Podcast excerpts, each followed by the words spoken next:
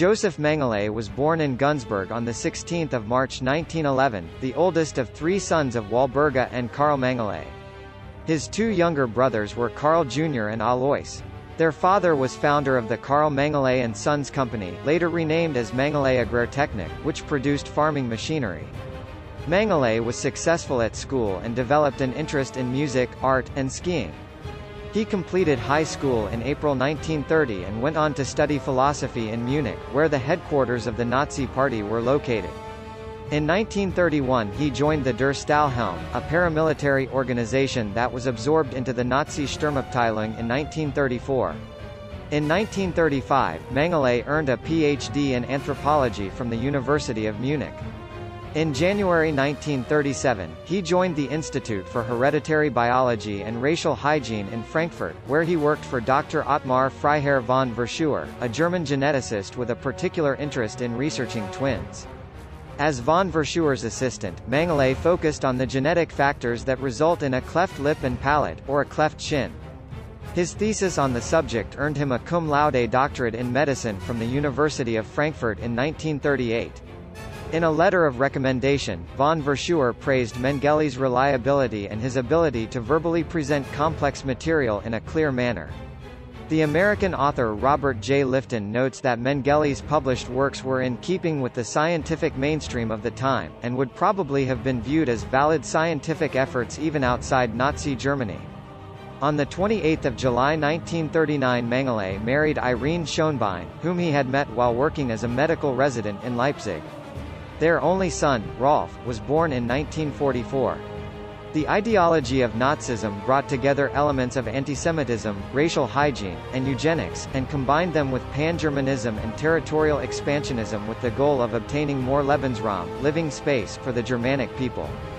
Nazi Germany attempted to obtain this new territory by attacking Poland and the Soviet Union, intending to deport or kill the Jews and Slavs living there, who were considered by the Nazis to be inferior to the Aryan master race. Mengele joined the Nazi Party in 1937 and the Schutzstaffel in 1938. He received basic training in 1938 with the Gebirgsjäger and was called up for service in the Wehrmacht Nazi armed forces in June 1940, some months after the outbreak of World War II. He soon volunteered for medical service in the Waffen-SS, the combat arm of the SS, where he served with the rank of SS Untersturmführer, second lieutenant, in a medical reserve battalion until November 1940. He was next assigned to the SS Rass- und Siedlungshauptamt SS Race and Settlement Main Office in Poznan, evaluating candidates for Germanization. In June 1941 Mengele was posted to Ukraine, where he was awarded the Iron Cross Second Class. In January 1942, he joined the 5th SS Panzer Division Viking as a battalion medical officer. After rescuing two German soldiers from a burning tank, he was decorated with the Iron Cross First Class, the Wound Badge in black, and the Medal for the Care of the German People. He was declared unfit for further active service in mid-1942, when he was seriously wounded in action near Rostov-on-Don. Following his recovery, he was transferred to the headquarters of the SS Race and Settlement main office in Berlin, at which point he resumed his association with von Verschuer, who was now director of the Kaiser Wilhelm Institute of Anthropology, Human Heredity, and Eugenics. Mengele was promoted to the rank of SS Hauptsturmführer captain in April 1943. In 1942 Auschwitz II, Birkenau, originally intended to house slave laborers, began to be used instead as a combined labor camp and extermination camp. Prisoners were transported there by rail from all over German-occupied Europe, arriving in daily convoys. By July 1942, SS doctors were conducting selections where incoming Jews were segregated, and those considered able to work were admitted into the camp while those deemed unfit for labor were immediately killed in the gas chambers. The arrivals that were selected to die, about three-quarters of the total, included almost all children, women with small children, pregnant women, all the elderly, and all of those who appeared to be not completely fit and healthy. In early 1943, encouraged by von Verschuer, Mengele applied to transfer to the concentration camp service. His application was accepted and he was posted to Auschwitz, where he was appointed by SS Standortarzt Eduard Wirths, chief medical officer at Auschwitz, to the position of chief physician of the Zigeunerfamilienlager Romani family camp, at Birkenau, a subcamp located on the main Auschwitz complex. The SS doctors did not administer treatment to the Auschwitz inmates, but supervised the activities of inmate doctors who had been forced to work in the camp medical service. As part of his duties, Mengele made weekly visits to the hospital barracks and ordered any prisoners who had not recovered after two weeks in bed to be sent to the gas chambers. Mengele's work also involved carrying out selections, a task that he chose to perform even when he was not assigned to do so, in the hope of finding subjects for his experiments, with a particular interest in locating sets of twins. In contrast to most of the other SS doctors, who viewed selections as one of their most stressful and unpleasant duties, he undertook the task with a flamboyant air, often smiling or whistling a tune. He was one of the SS doctors responsible for supervising the administration of Zyklon B, the cyanide-based pesticide that was used for the mass killings in the Birkenau gas chambers. He served in this capacity at the gas chambers located in crematoria IV and V when an outbreak of NOMA, a gangrenous bacterial disease of the mouth and face, struck the Romani camp in 1943. Mengele initiated a study to determine the cause of the disease and develop a treatment. He enlisted the assistance of prisoner Berthold Epstein, a Jewish pediatrician and professor at Prague University.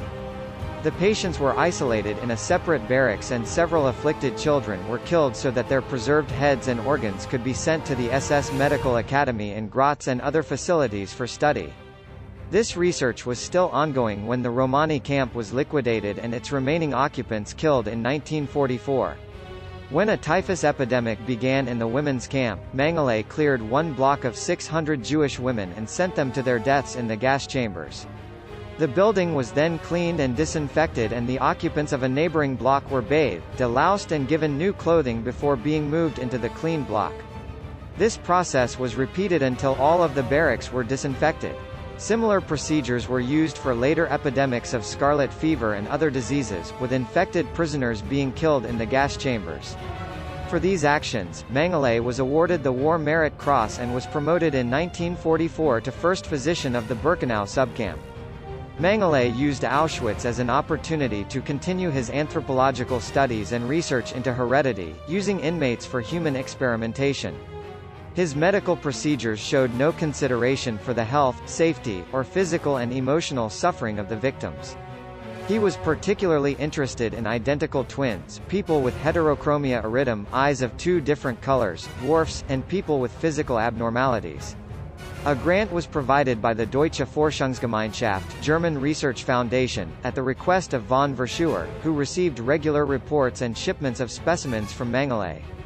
The grant was used to build a pathology laboratory attached to Crematorium II at Auschwitz-Birkenau.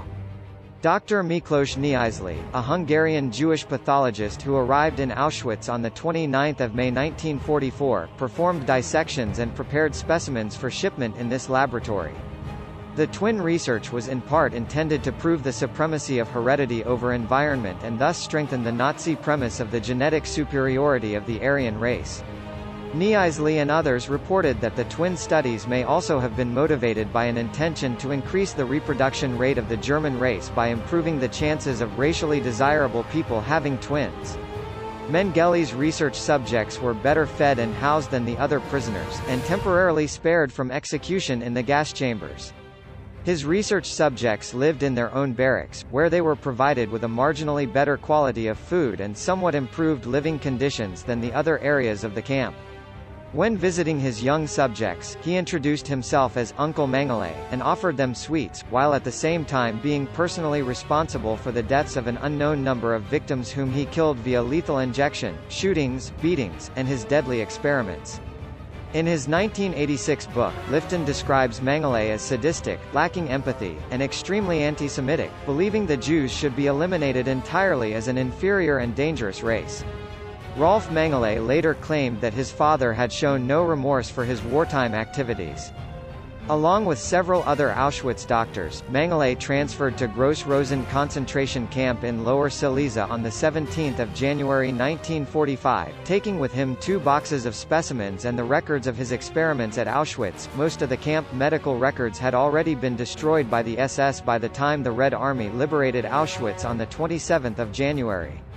Mengele fled Gross-Rosen on 18 February, a week before the Soviets arrived there, and traveled westward to Žatec in Czechoslovakia, disguised as a Wehrmacht officer.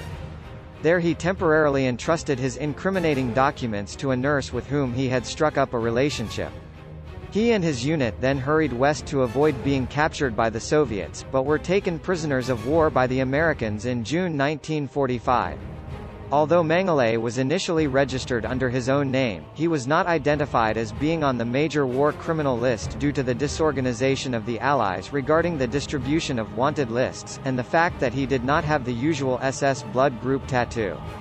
He was released at the end of July and obtained false papers under the name Fritz Ullmann, documents he later altered to read Fritz Hollmann. After several months on the run, including a trip back to the Soviet-occupied area to recover his Auschwitz records, Mengele found work near Rosenheim as a farmhand.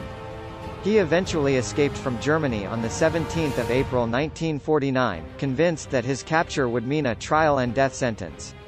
Assisted by a network of former SS members, he used the Ratline to travel to Genoa, where he obtained a passport from the International Committee of the Red Cross under the alias Helmut Gregor, and sailed to Argentina in July 1949. His wife refused to accompany him, and they divorced in 1954. Mengele worked as a carpenter in Buenos Aires, Argentina, while lodging in a boarding house in the suburb of Vicente Lopez. After a few weeks he moved to the house of a Nazi sympathizer in the more affluent neighborhood of Florida Este.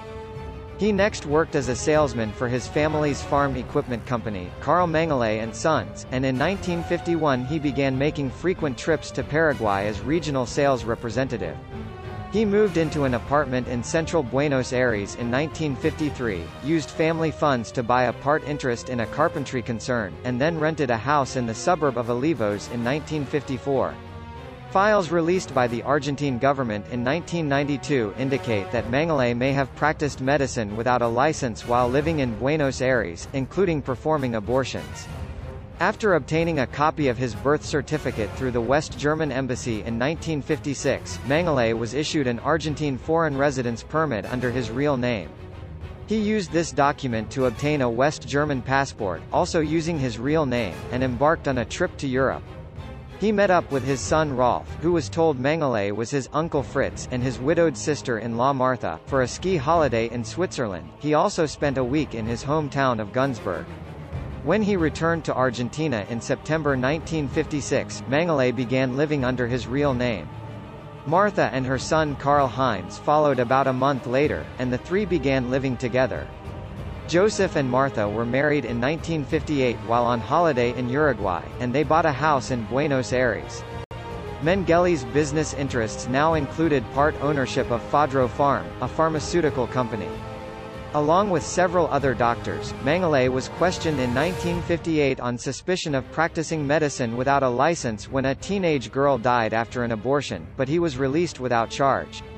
Aware that the publicity would lead to his Nazi background and wartime activities being discovered, he took an extended business trip to Paraguay and was granted citizenship there in 1959 under the name José Mengele. He returned to Buenos Aires several times to settle his business affairs and visit his family. Martha and Karl lived in a boarding house in the city until December 1960, when they returned to Germany. Mengele's name was mentioned several times during the Nuremberg trials in the mid-1940s, but the Allied forces believed that he was probably already dead. Irene Mengele and the family in Günzburg also alleged that he had died.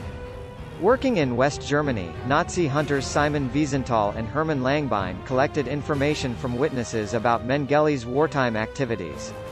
In a search of the public records, Langbein discovered Mengele's divorce papers, which listed an address in Buenos Aires. He and Wiesenthal pressured the West German authorities into starting extradition proceedings, and an arrest warrant was drawn up on 5 June 1959. Argentina initially refused the extradition request because the fugitive was no longer living at the address given on the documents. By the time extradition was approved on 30 June, Mengele had already fled to Paraguay and was living on a farm near the Argentine border. In May 1960, Isser Harel, director of Mossad, the Israeli intelligence agency, personally led the successful effort to capture Adolf Eichmann in Buenos Aires. He was also hoping to track down Mengele, so that he too could be brought to trial in Israel. Under interrogation, Eichmann provided the address of a boarding house that had been used as a safe house for Nazi fugitives.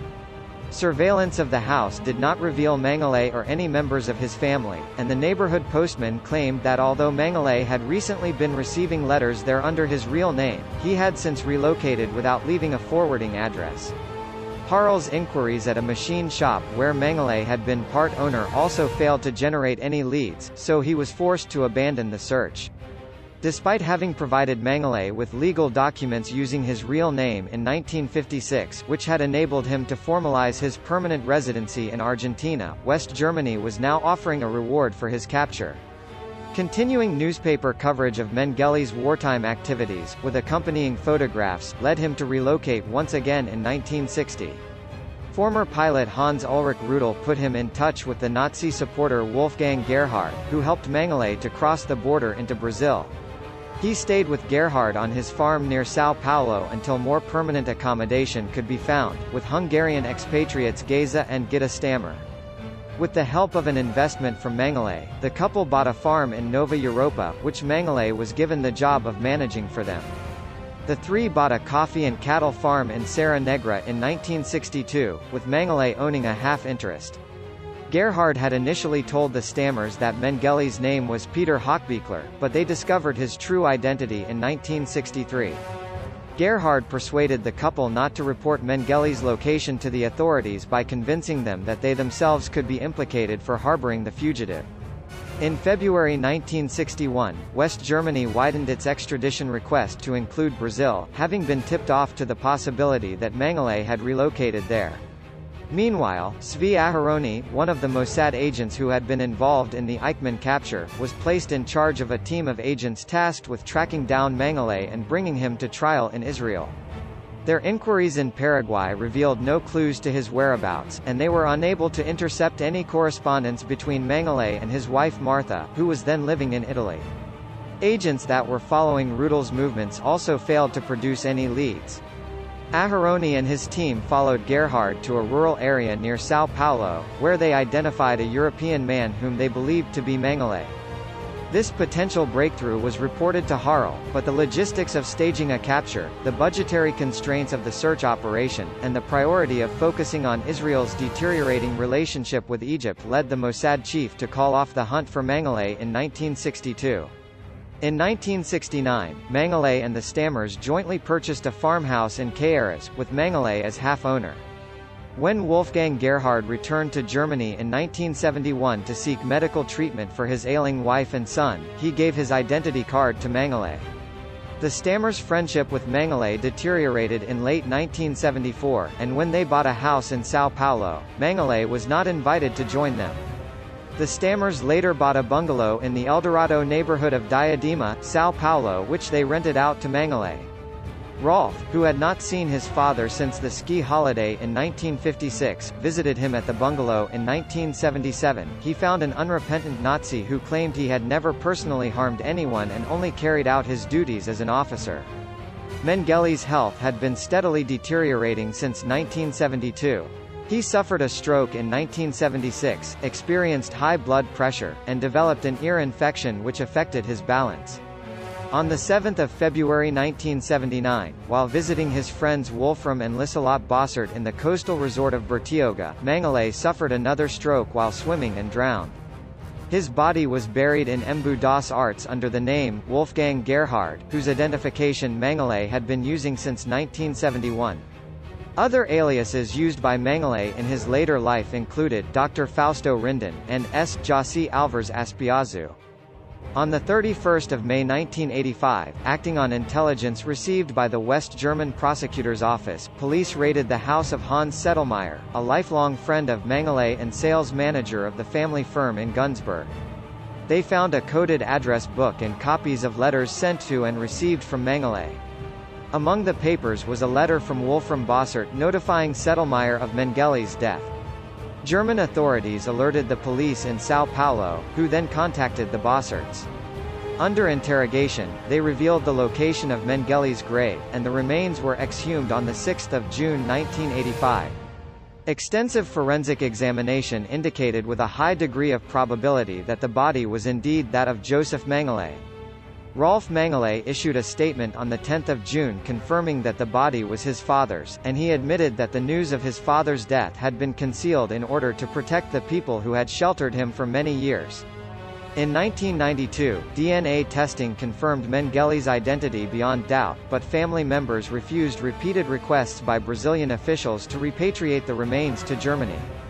The skeleton is stored at the São Paulo Institute for Forensic Medicine, where it is used as an educational aid during forensic medicine courses at the University of São Paulo's medical school.